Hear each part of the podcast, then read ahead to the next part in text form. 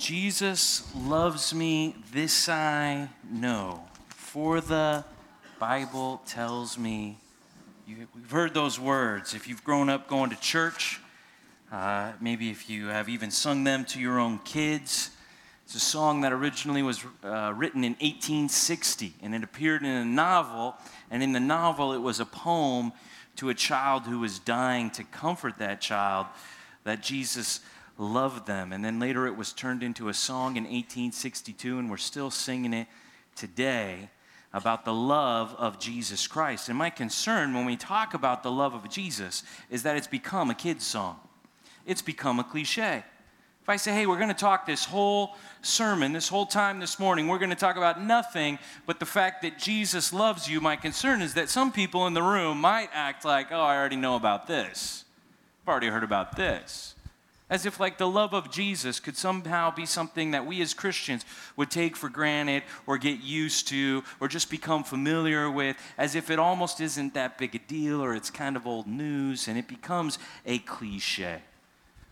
Turn with me to John chapter 13, verse 1, and we're going to look at this verse, and hopefully it's going to stir up in our hearts a reminder of what it means for you and me to say, as adults at church here this morning, Jesus loves me, this I know, for the Bible tells me so. And for that to mean something to us, not something that we would know in our heads, but feel in our hearts, something that would describe a real experience of a relationship that you have with Jesus Christ. And you are convinced here this morning that he loves you. John chapter 13, page 900, if you got one of our books. We're kicking off a brand new series.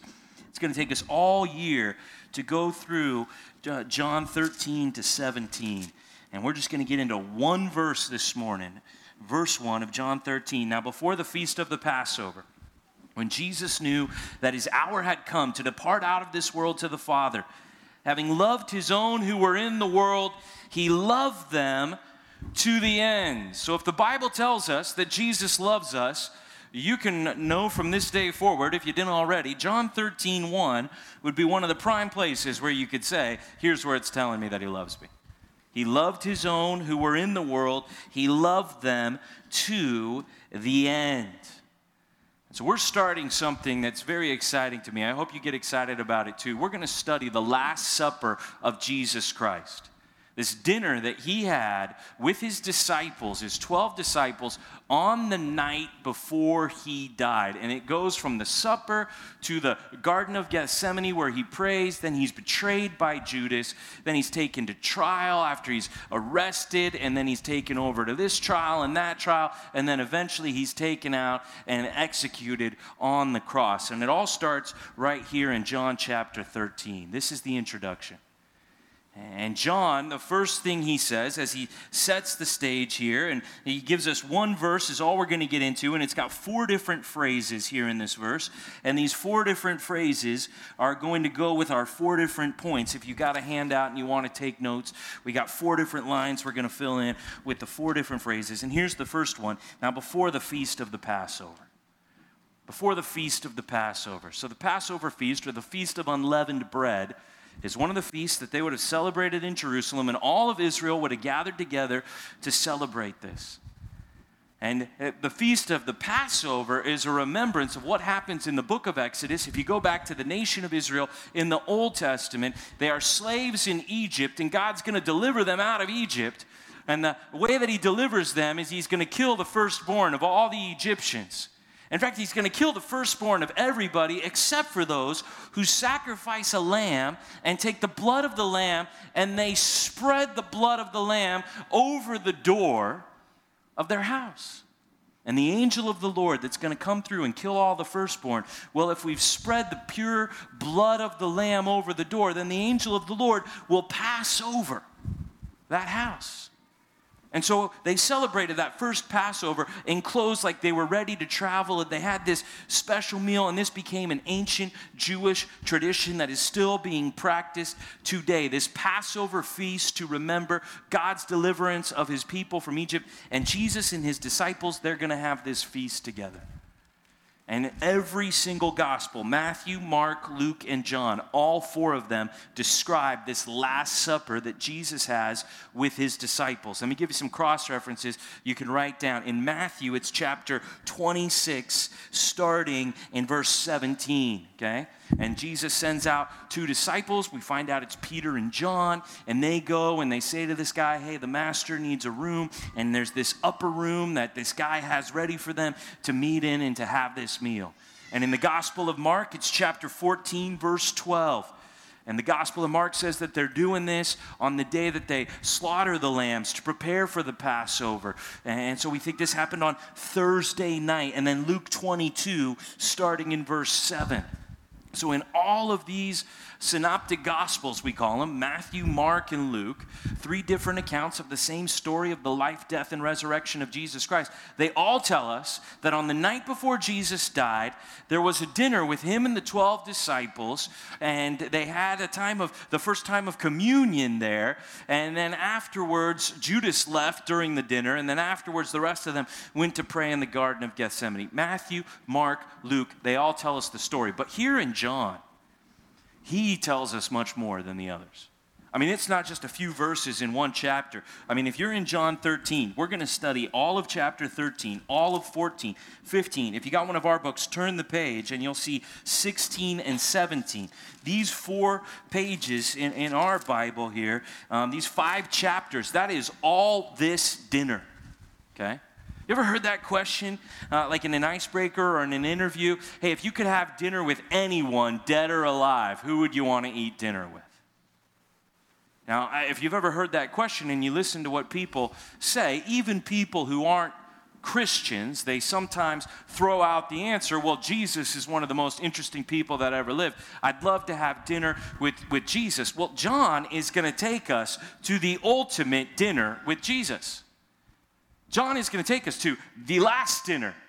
Maybe you're familiar with the Last Supper, the painting by Leonardo da Vinci. Maybe you've seen that scene there. I mean, it does not get more epic than to be with Jesus on his last night on planet Earth. And John is saying, I want to take you in, like to give you a firsthand account of what it was like for me to have the dinner with Jesus, and I can still tell you what so-and-so said, and then how Jesus responded, and then how Judas left. I could tell you every detail because I will never forget this night that I shared in the Last Supper with Jesus Christ. Now, John is the one, if you're looking at the painting, John is the one right to the left of Jesus Christ. And John, he sets it up with the feast of the Passover, and really what I think he's doing is he's inviting the reader to come and share a meal with Jesus. So let's get that down for the setting. If you're taking notes, the setting that we're going to be talking about all year is come and share a meal with Jesus, okay? Now, last year, we started going through the Gospel of John.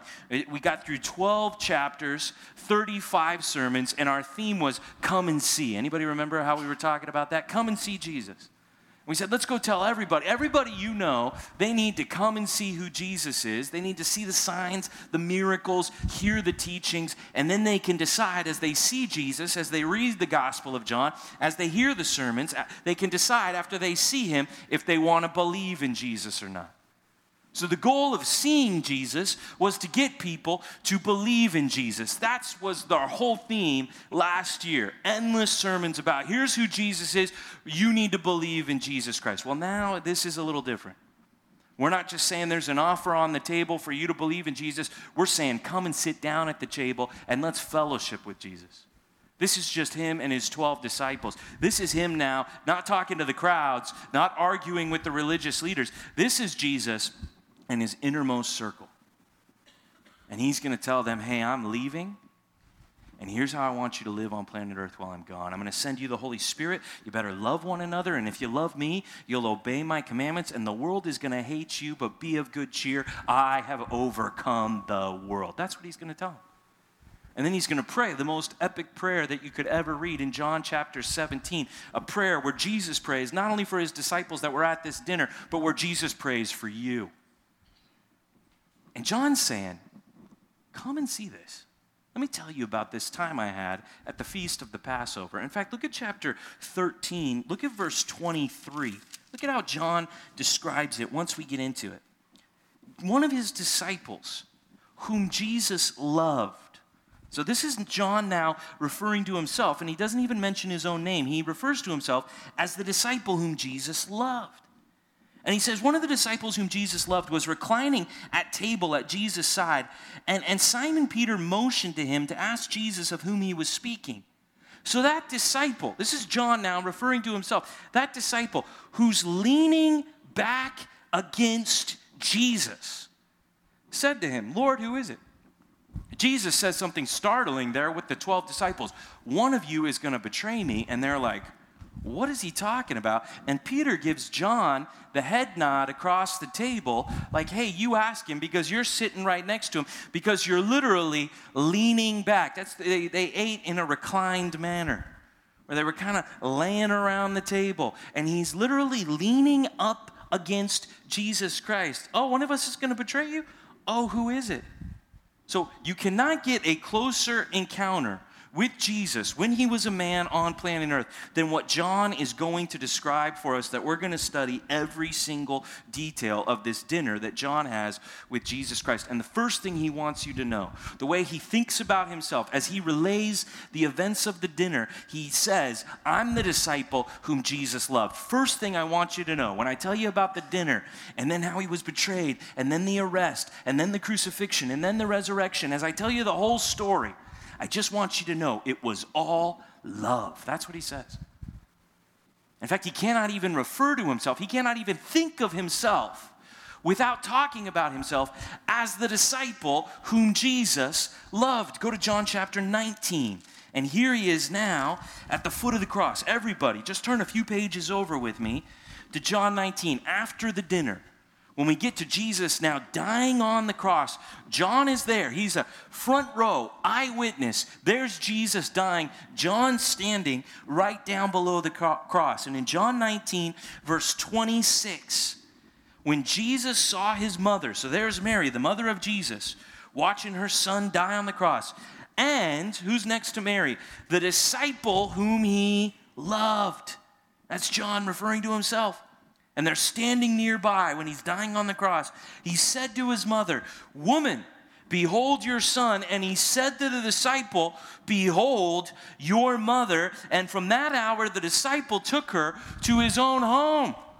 So how close was this guy, John, with Jesus? How much should we listen to what he has to say about Jesus Christ when he died? Well, he's the guy standing at the foot of the cross, right next to the mother of Jesus. And Jesus looks at his mom, and he looks at John, and he says, "Hey, Mom, here's your son. Hey, here's your mom. Like, basically, I'm dying up here on the cross. You, John, are now going to take care of my mom." That's how tight these guys were. They weren't afraid of a little physical contact when John's laying back on Jesus, because these guys, they love each other. John cannot think of himself without saying to himself, "Jesus loves me. I'm one of those that are loved by Jesus." Go to chapter 20. Chapter 20, when we talk about the resurrection of Jesus Christ, Mary Magdalene goes down to the tomb, and it's empty. And she comes back. Look at verse 2. She ran, and she went to Simon Peter and the other disciple. Who is this mysterious other disciple? Oh, he's the one whom Jesus loved. We know who that is. It's John. And she said to them, to Peter and John, "They have taken the Lord out of the tomb, and we do not know where they have laid him. I saw the tomb, and he's not there. The tomb is empty." So Peter went out with the other disciple, and they were going toward the tomb. Both of them were running together. But the other disciple, this is John now talking about himself, the other disciple outran Peter and reached the tomb first. That is how you do a humble brag right there, everybody. A little bit faster than Peter, apparently, and since it's Spirit-inspired, it must be true, right? And stooping to look in, he saw the linen cloths lying there, but he did not go in. Then Simon Peter, following him, because he was in second place, following him, went into the tomb. How typical Simon Peter. John's like, "Whoa, it's empty." Peter's like, walks right in, right? Typical Simon Peter there. And he saw the linen cloths lying there, and the face cloth which had been on Jesus' head, not lying with the linen cloths, but folded up in a place by itself. And then the other disciple, who had reached the tomb first, humble brag, also went in, and he saw. And look at this. Here's John seeing that Jesus is not in the tomb, and he believed. for as yet they did not understand the scripture that he must rise from the dead. Like, that's the moment. He finally gets it when he sees the empty tomb. He finally gets that Jesus has been saying this whole time, he's going to rise from the dead. The disciple whom Jesus loved. In chapter 21, there's a fascinating conversation between Peter and Jesus. And at the end of that conversation, Peter, look at verse 20. This is John 21, verse 20. Peter is over here talking to Jesus, and he turned, and he saw the disciple whom Jesus loved following them. Okay, is he making a point to anybody yet? Like, if he's going to talk about himself, there's one significant thing that the Apostle John wants you to know about himself, and that is that he is loved by Jesus. If he knows he's loved by Jesus, that defines his life. That's his identity. And so Peter says, hey, what's going to happen to this guy? Hey, Jesus, you're over here correcting me because I denied you 3 times. Well, what's going to happen to this guy? John, the one who also had leaned back against him during the supper and had said, Lord, who is it that's going to betray you? And when Peter saw him, he said to Jesus, Lord, what about this man? And Jesus said to him, if it is my will that he remain until I come, what is that to you? You, Peter, you follow me. So the saying spread abroad, it went among the brothers, among the Christians, that this disciple, John, was not to die. Yet Jesus did not say to him that he was not to die, but if it is my will that he remain until I come, what is that to you? This is the disciple who is bearing witness about these things and who has written these things, and we know that his testimony is true. I'm an eyewitness, John's saying. Hey, I was leaning against him at the Last Supper. I was standing at the foot of the cross. I saw the empty tomb, and I'm writing now much later after the other disciples have died, and I'm telling you the true story of a night I will never forget when I shared a meal with Jesus Christ, his last meal on planet Earth. And John, he's going to tell us the whole thing. But the first thing that he wants us to know is I'm the disciple whom Jesus loved. And if you're one of Jesus' disciples, Jesus loves you. Everything. It was all love. That night that seemed to go so wrong, where all of a sudden there was betrayal and arrest and trial and crucifixion and what happened to Jesus. And then he rises from the dead. All of that, John says at the beginning, it was love. And let me tell you, I was leaning against him. I thought it was just another Passover meal. And it was a night I will never forget, and I want to tell you about it. Go back to chapter 13, verse 1. So that's the setting. We're going to be studying that. Hopefully that will encourage you to come back. Hopefully that will encourage you to invite your family members, your friends, your neighbors to come and have a firsthand encounter through the eyes of John at this dinner with Jesus. But then he says this, when Jesus knew that his hour had come to depart out of this world to the Father. So that's our second phrase there. One thing that John wants us to know is as we begin this dinner, which is going to be this crazy night that's going to turn into the day that Jesus dies, here's what Jesus knew as it all got started. He knew that his time had come, and he was going to leave the world, and he was going to go back to the Father. His time had come. Now, Jesus has a very interesting relationship with time that you and I really need to think about a little bit, okay? Our life has been defined by time. In fact, when we talk about your life, we ask you, what is the day that you were born? And we know that you're alive because of your birthday. Like, ever since we've been born, we've lived inside the wallpaper of space and time. That's all we ever know. This life, this space that we can see, that we can feel, that we can touch, the time that keeps on moving forward. That's how we think about life. Jesus has existed for all of eternity outside of time, okay? Now, we only know time, and we're hoping someday to get outside of it into eternity. Well, Jesus, he comes from a radically different place than we do. Jesus existed for all of eternity past outside of space and time. And in fact, Jesus is the one who created space and time. So when Jesus has a time, that's very rare. That's different. When the Bible's talking about there's this hour, there's this time. Well, no, Jesus exists in eternity. He's a spiritual being. He exists in perfect relationship with the Father and the Holy Spirit. We refer to it as the Trinity, this mind-blowing reality that God is three persons, and yet he's one God. And the Bible describes clearly that they enjoyed perfect fellowship for all of eternity past, the Father, Son, and Holy Spirit. That's where Jesus is coming from. And when Jesus comes into space and time, when the Creator becomes creation, when God becomes man, see, we call that the incarnation. Maybe you've heard about reincarnation, that you're going to come back, and you better be good, because otherwise you'll come back as like a frog or something. So you better be good, because then you'll come back as like a stallion. I don't know exactly how it works, all right? But there's no idea of reincarnation, but there is this idea of incarnation, where one who existed before time entered into time, and he had a very specific, he had an hour, he had a time. There was a reason that he entered into time. Now go back to chapter 2 here in the Gospel of John, and let's just track how Jesus has been referring to his time or his hour throughout the whole Gospel. Maybe you remember the first miracle that Jesus did at the wedding at Cana, where he turned water into wine. And who was the one that encouraged him to do this miracle? It was his mother, Mary. And after she said, hey, they've got a problem, you should do something about it, Jesus says, look at John chapter 2, verse 4. Jesus said to her, woman, what does this have to do with me? My hour has not yet come. Hey, you're trying to get me to do a miracle. You're trying to get me to show off that I'm supernatural, that I'm from eternity past, that I don't belong here in time, like human beings, that I'm God in flesh. Well, that's not my time for me to reveal that. It's not time for me to show that. Now he ends up doing the miracle. He ends up going along with his mom, but he's clear to her that his hour had not yet come. Go over to chapter 7, and you'll see that he says the same thing to his brothers. His brothers did not believe in him. They were giving him a hard time. They were maybe a little bit jealous of Jesus. I don't know what their motive was, but they didn't believe him. If you're God, if you're so awesome, if you're so great, why don't you just go into Jerusalem during the Feast of Booths here in chapter 7, during one of these times that all Israel is gathered in the city of Jerusalem, and why don't you just show everybody who you are if you're all that? This is his brothers giving him a hard time. And he says, the reason I'm not going to go with you and make a big scene down there in Jerusalem and reveal myself publicly like that is, look at what he says in John chapter 7, verse 6. Jesus said to them, my time has not yet come. No, it's not the time yet. But your time, as in your time to believe in me, your time is always here.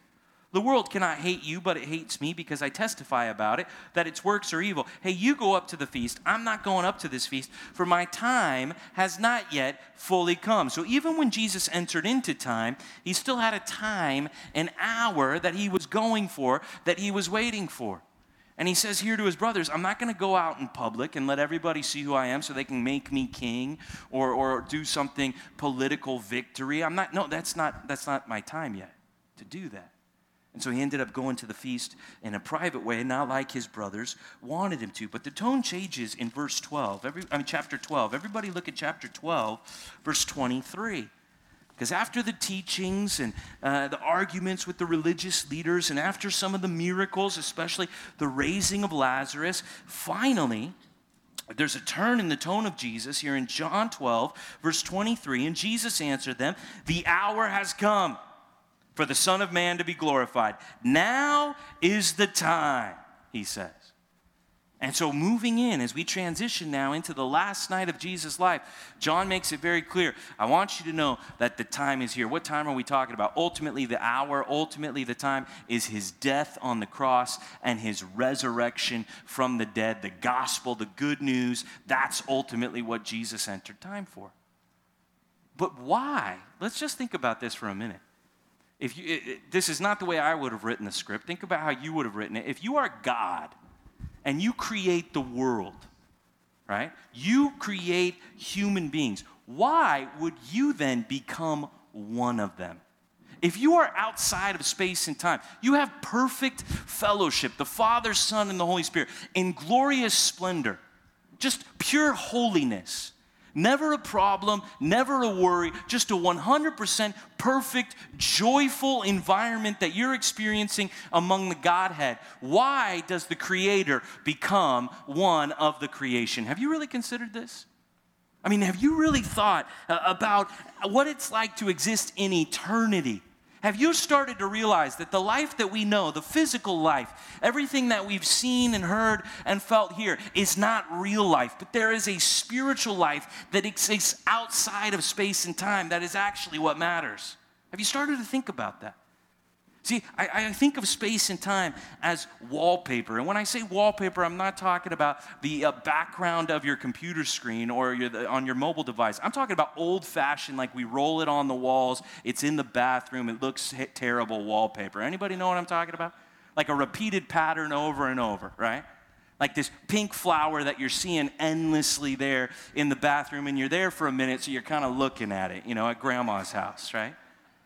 And I don't know if anybody else was like me, but you kind of got tired of this repeated pattern, and you felt like if you could just kind of pick at the paper a little bit, you wanted to peel what was behind the wallpaper, right? That's what you have to start thinking about. Let's get outside of what we see and experience, and let's start thinking by faith about eternity, outside of space and time, where Jesus existed in perfect splendor with the Father and the Son. What compelled Jesus Christ to enter time? Why would the Creator humble himself to become one of his creation? Not the way I would write the script. Go back to John chapter 1. Go all the way back to the beginning of the book.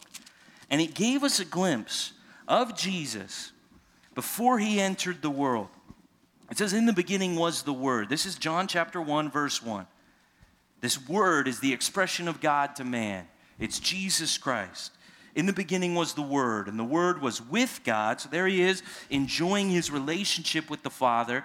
And the Word was God. He was in the beginning with God. Have you thought about that much?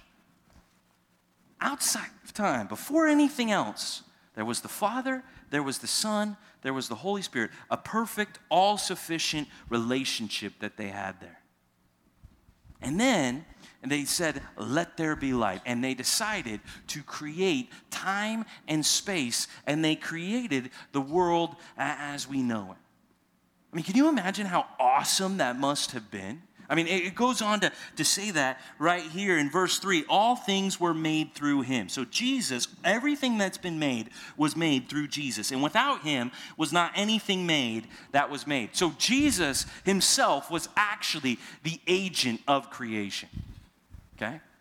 I mean, can you imagine the Father saying, "Let there be light"? That Jesus is, they're doing it together, and they're just marveling back, and they're just saying, "Look at how awesome this creation is. Look how good it is.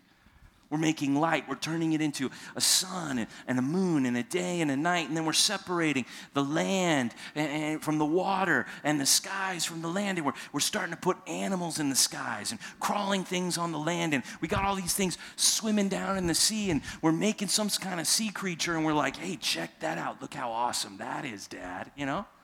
I mean, look at that one." Can you imagine the joy of God, Father, Son, and Holy Spirit, as they create the world together? Why would Jesus leave that? Like, I had the privilege of being on a vacation the last couple of weeks, and I went to the Monterey Bay Aquarium. In my humble opinion, the best aquarium on planet Earth. Anybody ever been to that aquarium before? And there was a line of people waiting to take a picture of jellyfish. Have you ever experienced this phenomenon? They got these jellyfish there that are just amazing. They're like translucent. It's like you can see straight through them. But they have these racing stripes. They have these like neon colors that go up and down them. Like every neon sign you've ever seen, or like the lights that would flash in some kind of nightclub. Like they're inspired by these jellyfish because they've just got these neon lights just rotating around them in this endless display of glory. And there's people like elbowing each other to get pictures of jellyfish. And I'm just thinking, worship the Lord. Look at this. This is what God made. This is his creation. And here Jesus is with the Father, creating the world in perfect relationship. And then what happens? The man and the woman that we create, they get deceived by the deceiver, and they sin. And that ruins the relationship that God has with the man he created. In fact, it takes such a nosedive, it's such a train wreck, it gets so bad, and God is so angry at the sin of men that he wants to flood his creation with water, and he makes the rainbow as a symbol of his second chance that he's going to give planet Earth through this guy Noah. And when he gives planet Earth the second chance, he says, I'm going to work through Abraham, and I'm going to have a people, and I'm going to have a nation of Israel, and I'm going to deliver them, and I'm going to be their God, and they're going to be my people. And the nation of Israel, what do they do throughout history? They turn away from God and sin and sin and sin and leave him behind. And what does he do? He keep on loving them over and over. And so, man, you created this beautiful world that was good. Men turn into sin, and they keep on sinning against you. And then you decide that you're going to become a man to save them? Is that how you would have written the story? I mean, why does Jesus, who spoke us into existence, humble himself to become one of us? Look at what it says here in John chapter 1, verse 14. I mean, famous words. And the Word, this expression of God to man, Jesus Christ, he became flesh. The spiritual put on physical. And he dwelt among us. And we have seen his glory. John's saying, I'm an eyewitness to it. I was leaning up against it. I saw it at the cross. I saw it at the empty tomb. It's the glory as of the only Son from the Father, full of grace and truth. See, if we're going to know the love of Jesus, we need to see where it started. It started when he, in eternity, entered time. So this I know, number one, Jesus loved me to leave eternity for time. This is the first place that I can see the love of Jesus Christ. To go and save his creation on a seek and save mission. He enters time. He has an hour. And the whole purpose that he comes is to save us because we have gone astray. Go to Philippians chapter 2. Everybody grab your Bible and turn to Philippians chapter 2 because you need to know about what it's like when Jesus goes from creator to creation, when God becomes man. Now, we call that the incarnation. That's kind of our theological word there in parentheses. And Philippians 2, 6-8 is one of the classic passages that define the incarnation. And it's talking about Jesus. And it says in Philippians 2, verse 6, who though he was in the form of God, here he is with the Father, with the Spirit, and pure glory, just being worshipped for being holy. But he did not count equality with God a thing to be grasped. No, he emptied himself by taking the form of a servant, a slave, and being born in the likeness of men, and being found in human form. What an interesting phrase. Being found in human form is all we've ever known. That's the norm for us. No, here's God putting on flesh. And when it says it here in verse 7, it says that he emptied himself. Do you see that? He made himself nothing. If you want to write down under point number 1, kenosis, K-E-N-O-S-I-S. Kenosis is the idea here in the original language. It's the idea of he's God. He deserves our worship. He is the center of the universe. He upholds the universe. And yet he just acts like he is nothing. He empties himself. And he becomes one of us. And the Creator is born into the creation. And it says that he humbled himself by becoming obedient to the point of death, even death on a cross. That was the hour. That was the time. This was the whole mission. I'm going to enter time out of love on a seek and save mission. I'm going to die. I'm going to rise again. And then I'm going to go back into eternity to be with the Father. And so Jesus knew his time had come. Now go back to John chapter 13 and let's look at our next phrase here. Okay, we're at this feast, we're at this dinner, but before we even get into the dinner, I got to let you know it was the time. Jesus knew it was the hour. He was going to accomplish his mission to die and rise again. He was going to go back into eternity to be with the Father. But here's what Jesus did. Having loved his own who were in the world. That's our next phrase. So when he knows his time has come, here's what he's doing. He's loving his own who were in the world. Now, John is going to make a distinction here that starts here and it goes throughout these next chapters between the world and Jesus' own. So we're now going to start talking about two different groups of people. The people of Jesus are going to be in the world, but not of the world. And so there's going to be the world, and then there's going to be his own. And we see, let me ask you this question. Does Jesus love the world? You guys tell me. Yeah. I mean, that was one of the verses that is maybe the most famous of all, John 3:16, for God so loved the world. So we can say that Jesus loves the world. His love is offered to all of his creation, to all human beings. In fact, you could write down, if you want to, 1 John 2:2, which makes it very clear that Jesus died not only for our sins, but for the sins of the whole world.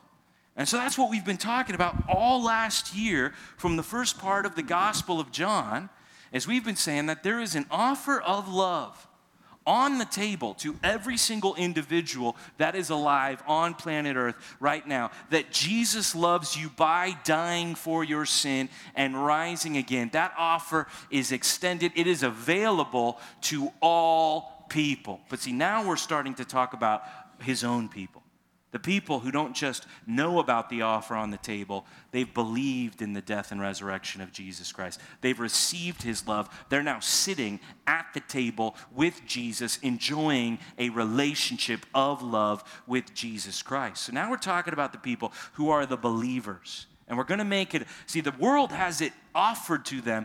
The believers, they experience the love of Jesus. They know the love of Jesus. Not just they know about the love of Jesus.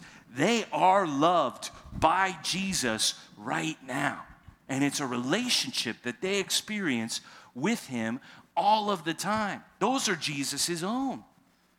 And so the atonement that Jesus did, when Jesus gives his life for you on the cross, he takes your sin, and what he offers to you is his perfect righteousness. So the life of Jesus in perfection, and then the death of Jesus to pay for your sin, we call that the atonement. And it goes all the way back to the picture of the lamb in the Old Testament, to a sacrifice of a pure and spotless lamb where we shed the blood. And when we shed the blood of the lamb, that atones, that makes it right for your sins. So let's get this down, for this I know. Number two, Jesus loved me to give his life for mine.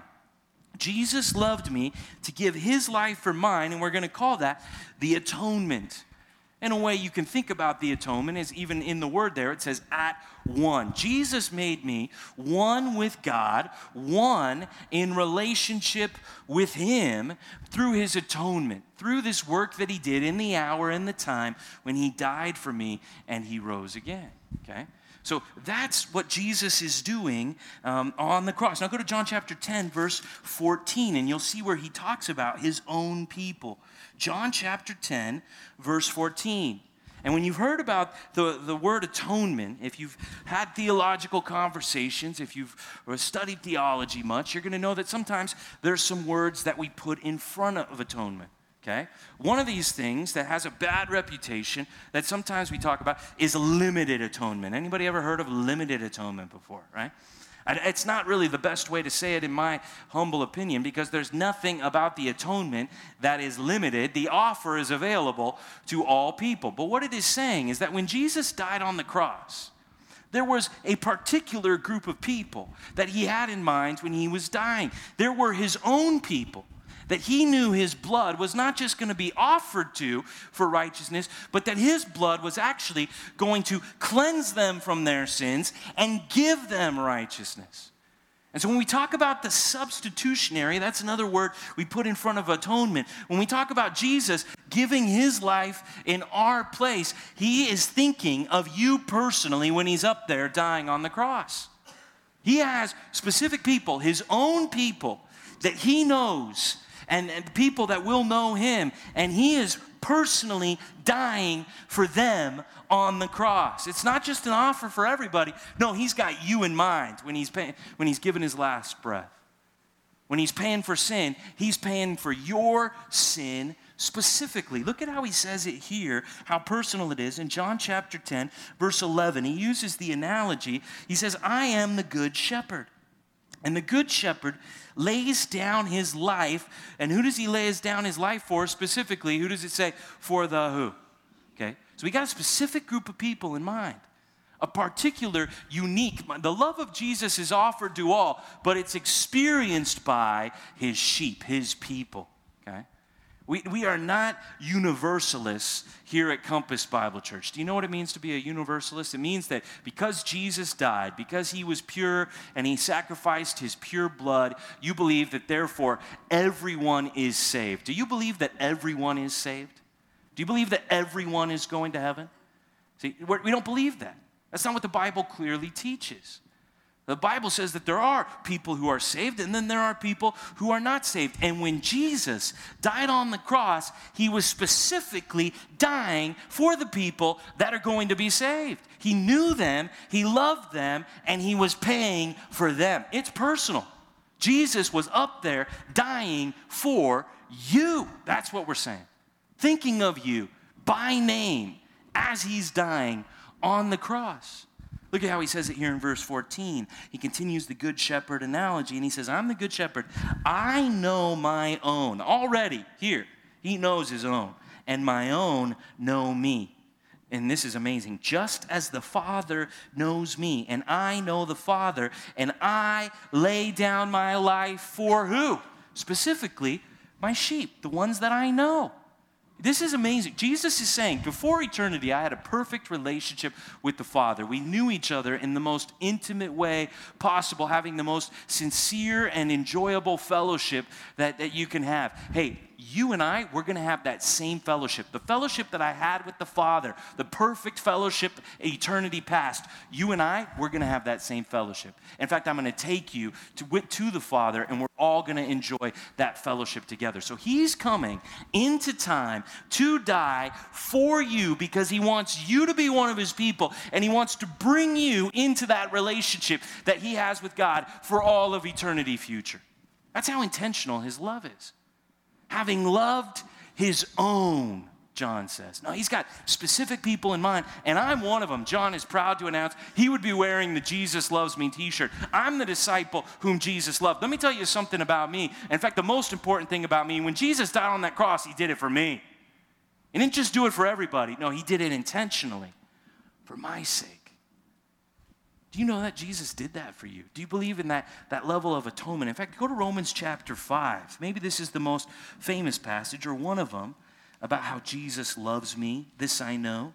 Romans chapter 5, verse 6. Hopefully this is a passage you've read before, you're familiar with, about the love of Jesus Christ. And when we talk about doctrines like limited atonement, or a lot of people can trip out on these kind of doctrines because they start to ask questions, logical questions that start to get them into trouble. Well, if Jesus is dying for some, why didn't he just die at all? And we start to take it in a way that God didn't really intend. No, the reason that he's saying he loved his own is for you to consider, why did he love me?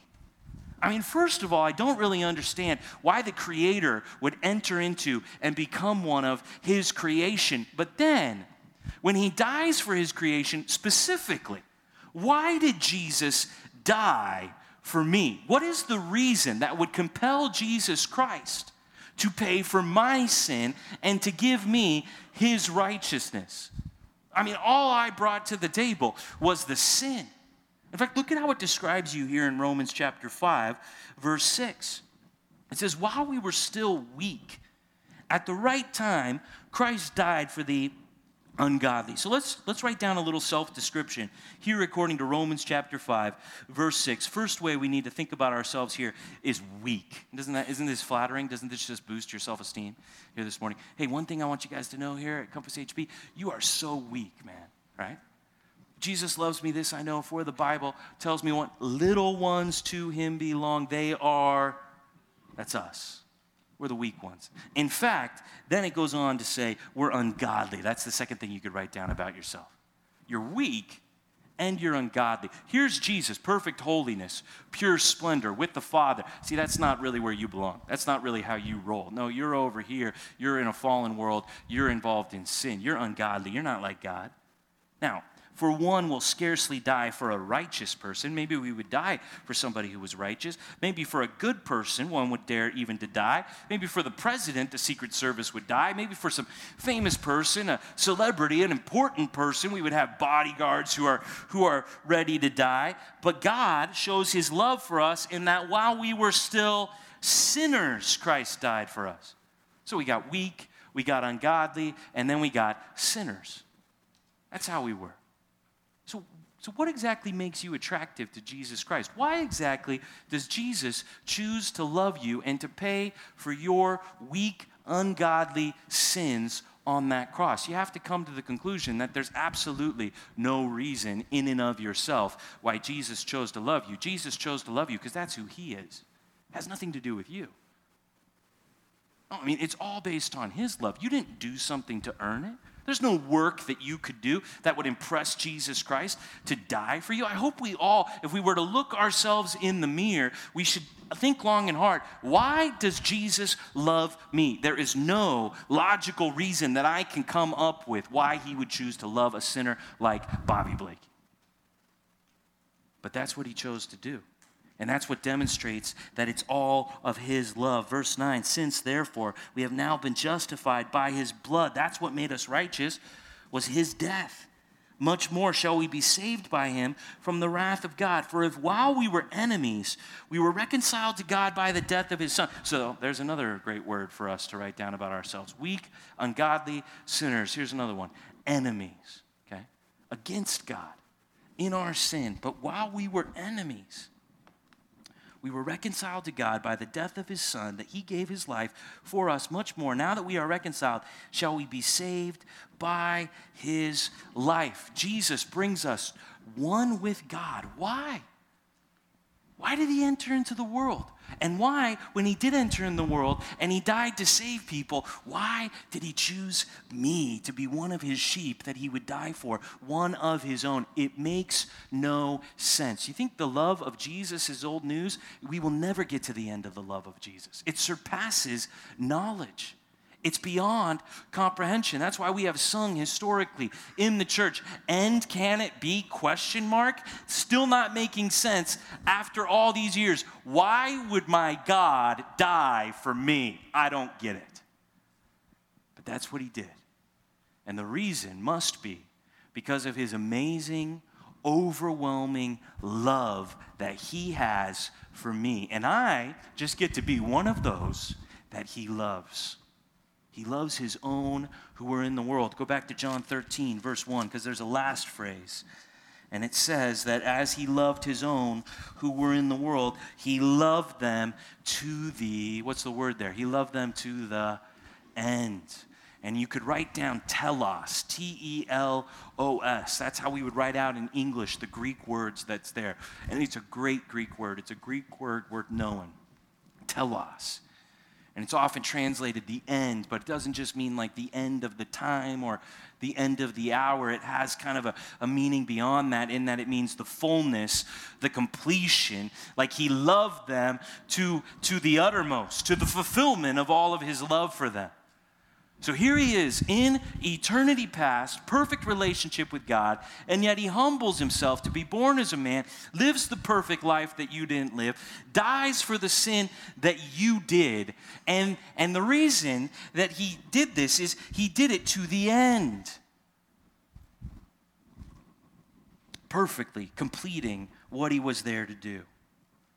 And John, in the first verse here, he wants you to say, hey, one night I was just leaning back on Jesus.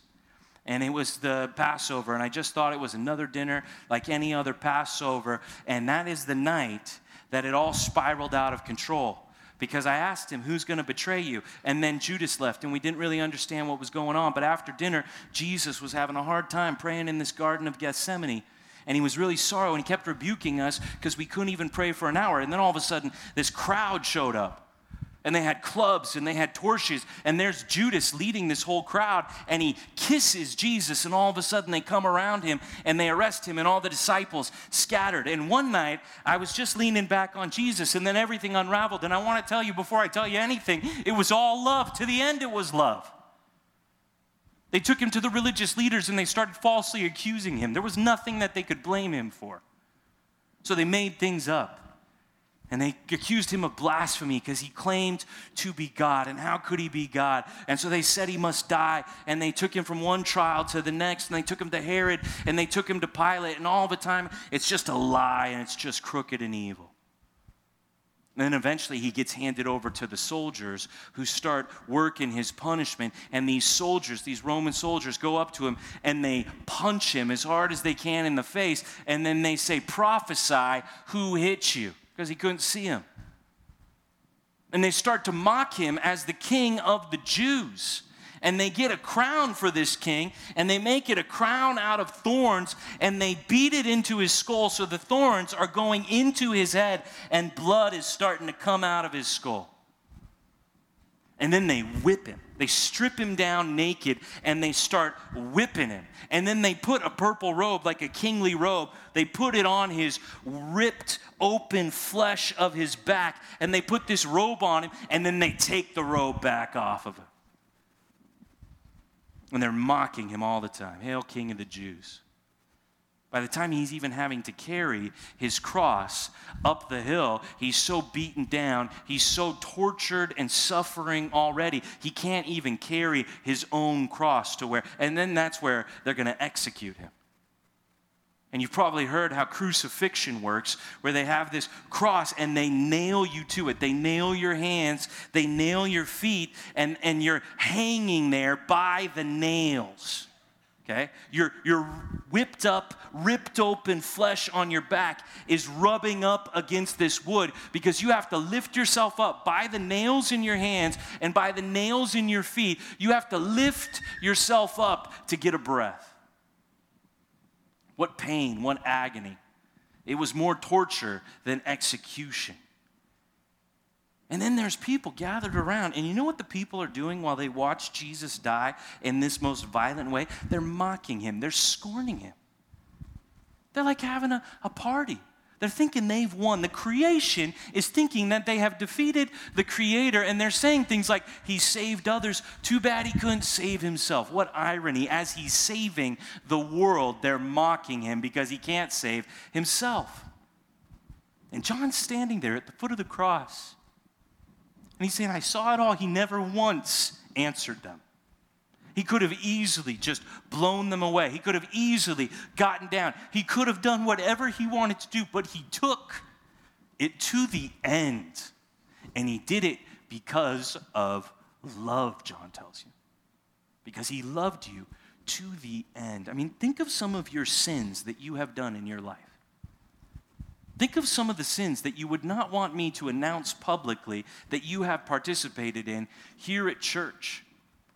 I mean, God is a righteous God. Those sins have to be judged.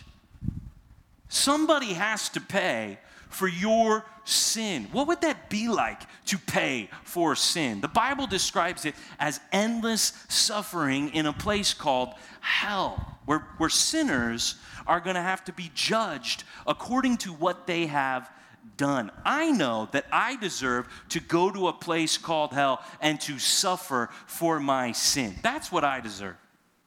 And Jesus got up on a cross, and he took the suffering that I would have experienced as everlasting conscious torment in hell, and he took that for me on the cross. Just start thinking about your sins and start thinking, what would be the penalty for a sin like that? And Jesus paid for that sin. See, the physical agony was brutal with Jesus on the cross, but that wasn't the worst part of it. Not even close. The worst part of it is God, the Father, judging Jesus for your sin, every single one of them that you have ever done, said, or thought. Just try to even get a little glimpse into how staggering an amount of sin that is that I or you have done. Just think about Jesus dying for your sin alone. And then consider the sin of all of us just even here in this room. And then consider the sin of all of his people throughout all of history on this planet. And this perfect relationship that he had with the Father for all of eternity past. There's a moment on the cross where he cries out, my God, why have you forsaken me? Because the Father turns away from the Son. Their perfect fellowship is broken apart as he pours out the wrath that he has for your sin on Jesus Christ. What must it have been like to experience the wrath of God for our sins, for all of our sins, at one moment on the cross. That's what Jesus endured for you, because he loved you to the end, to the perfection, to the completion of his love. And what that means is he endured the wrath of God for your sin till there was no more wrath, till he had paid it in full. And he said, "It is finished." And he died. What did he refer to? Paying for your sin, the suffering of God's wrath. That's what Jesus endured. This I know, number three, is Jesus loved me to suffer judgment divine. And we call that propitiation, okay? That's the propitiation. If you want to write something down next to that, that's the satisfaction of God's wrath to the end. You could read that more about that in 1 John 2:2 or Romans chapter 3. See, Jesus didn't just come down from heaven to earth out of love for you. He didn't just give his life on the cross out of love for you. No, he paid for every sin that you have ever done. He paid it in full. He paid it to the end. He satisfied all of God's wrath so that all the things that I deserve to be judged for, I now can stand here before you today, and I can tell you I will never be judged for any of my sins because Jesus already paid for them. Jesus paid it to the end. I mean, think about this. Sins that we haven't done yet, paid for by Jesus on the cross. It's amazing when you start to think about it. See, this night that John's going to start describing for us, this last night of Jesus on planet Earth before he dies, it's a tale of two cups. There's two cups, and everybody here is going to drink from one of the two cups. Go to Matthew 26. Go to one of the other tellings of the Last Supper. Because after this supper is done and he tells all his disciples about how he wants them to live because of his love for them, and we're going to be diving into that more next week. But after it's all done, they go to a place called the Garden of Gethsemane. You can see it here in Matthew 26, verse 36. After they have this Passover feast, they go out, and in between the city of Jerusalem and this big Mount of Olives, there's this little valley there, and in this valley there's a garden. And if we're going to Israel next summer, some of us are going to go there on a trip, and if you want to go, I'd love to go with you. And one of my favorite places, I think I can say, in Israel is this little garden called the Garden of Gethsemane that they went to after the Last Supper. And it's this place, when you go there today, there's all these olive trees all over the place. And these olive trees, if you've seen what those trees look like, they just look ancient. They look old. And it's a place maybe more than any other place in Israel that makes me think like, whoa, Jesus was here.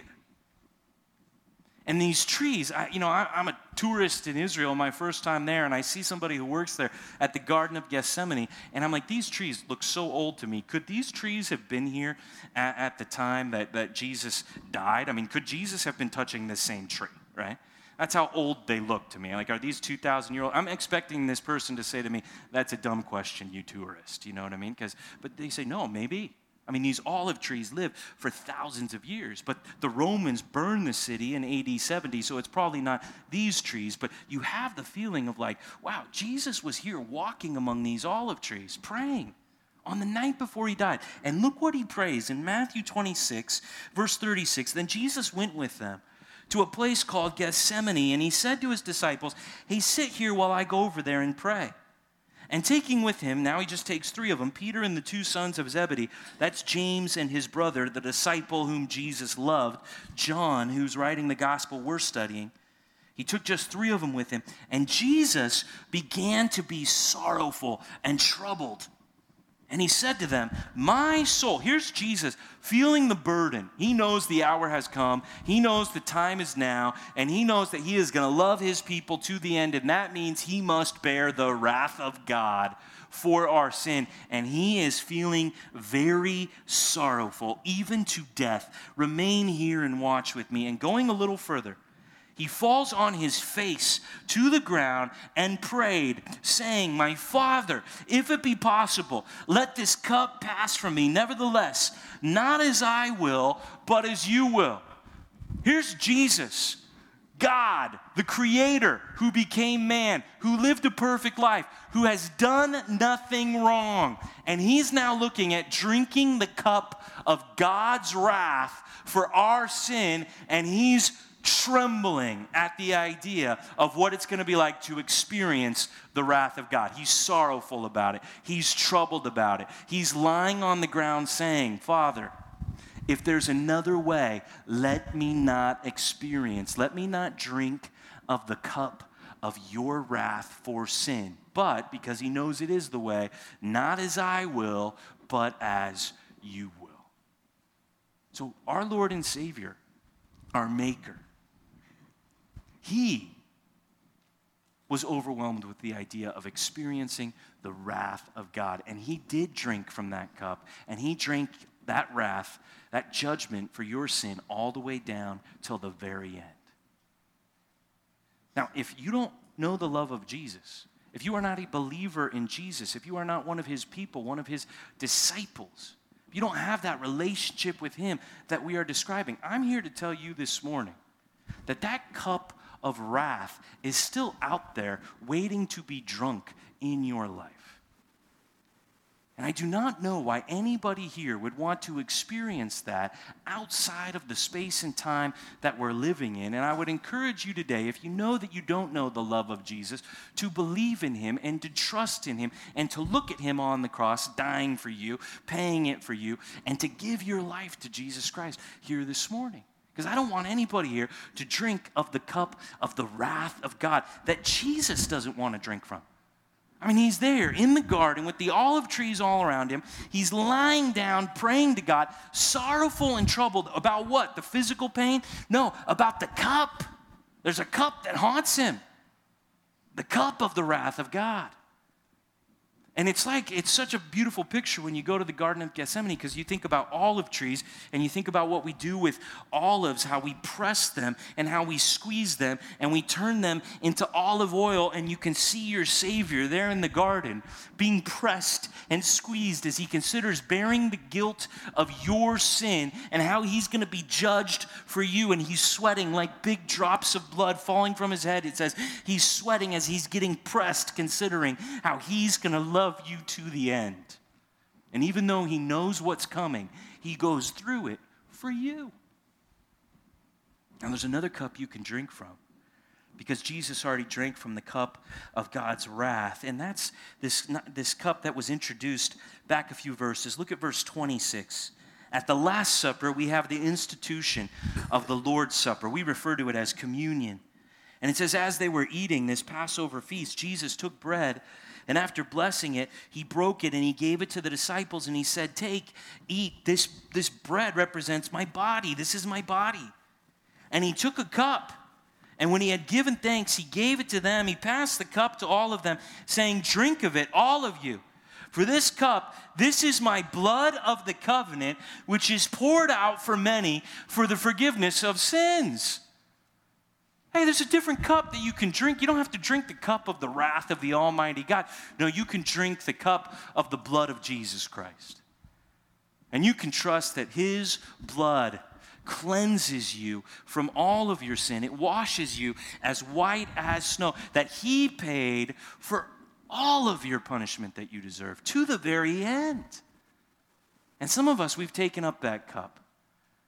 And we have believed in Jesus Christ, and we have been forgiven, and we know that we are the disciple whom Jesus loved. And so we do something that we're going to do here today. We take this little cup of communion, and we drink this, and we remember that Jesus loves me when we drink this cup. He gave his life for me. He gave his pure blood for me that paid for my sin. Which cup are you going to drink from? Like, are you a Christian? Do you know that Jesus loves you? When we drink of this cup, is it meaningful for you to consider Jesus loving you to the end? Or do you kind of secretly know in your heart here today that there's a cup of wrath that might still be coming for you? So everyone who knows you're loved by Jesus, I want to encourage you. We're going to participate in communion, and the ushers are going to start coming forward, and they're going to pass that to everyone. And this is for those who are disciples, those who know, who can say with confidence here this morning, Jesus does love me, and I know he did come down and die for my sin and pay for it in full, and I don't live in that sin. I've turned from that, and I have a relationship. I'm known by Jesus, and I know Jesus. I've entered into the relationship of eternal life. And if you don't know that relationship, I would encourage you not to take the symbol and drink of the cup, but I would encourage you to spend some time praying right now.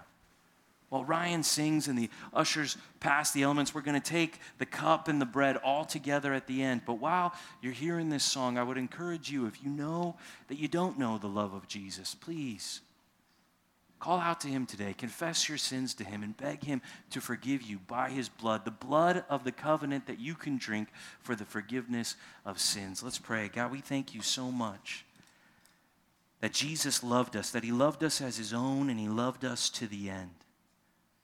And God, I pray that this wouldn't be a cliche for us, that no one would be like, oh, here we go about the love of Jesus again. God, forgive us for thinking this is a children's song. God, help us to see this is the most profound reality. In fact, our entire identity is wrapped up that we are the disciple whom Jesus loved. The thing that defines my life is the love of Jesus Christ. So God, I pray that as we remember his death, as we take this cup and as we eat this bread, that you will stir up by way of reminder the love of Jesus for us, and it will cause us to love him in return. I pray this in Jesus' name. Amen.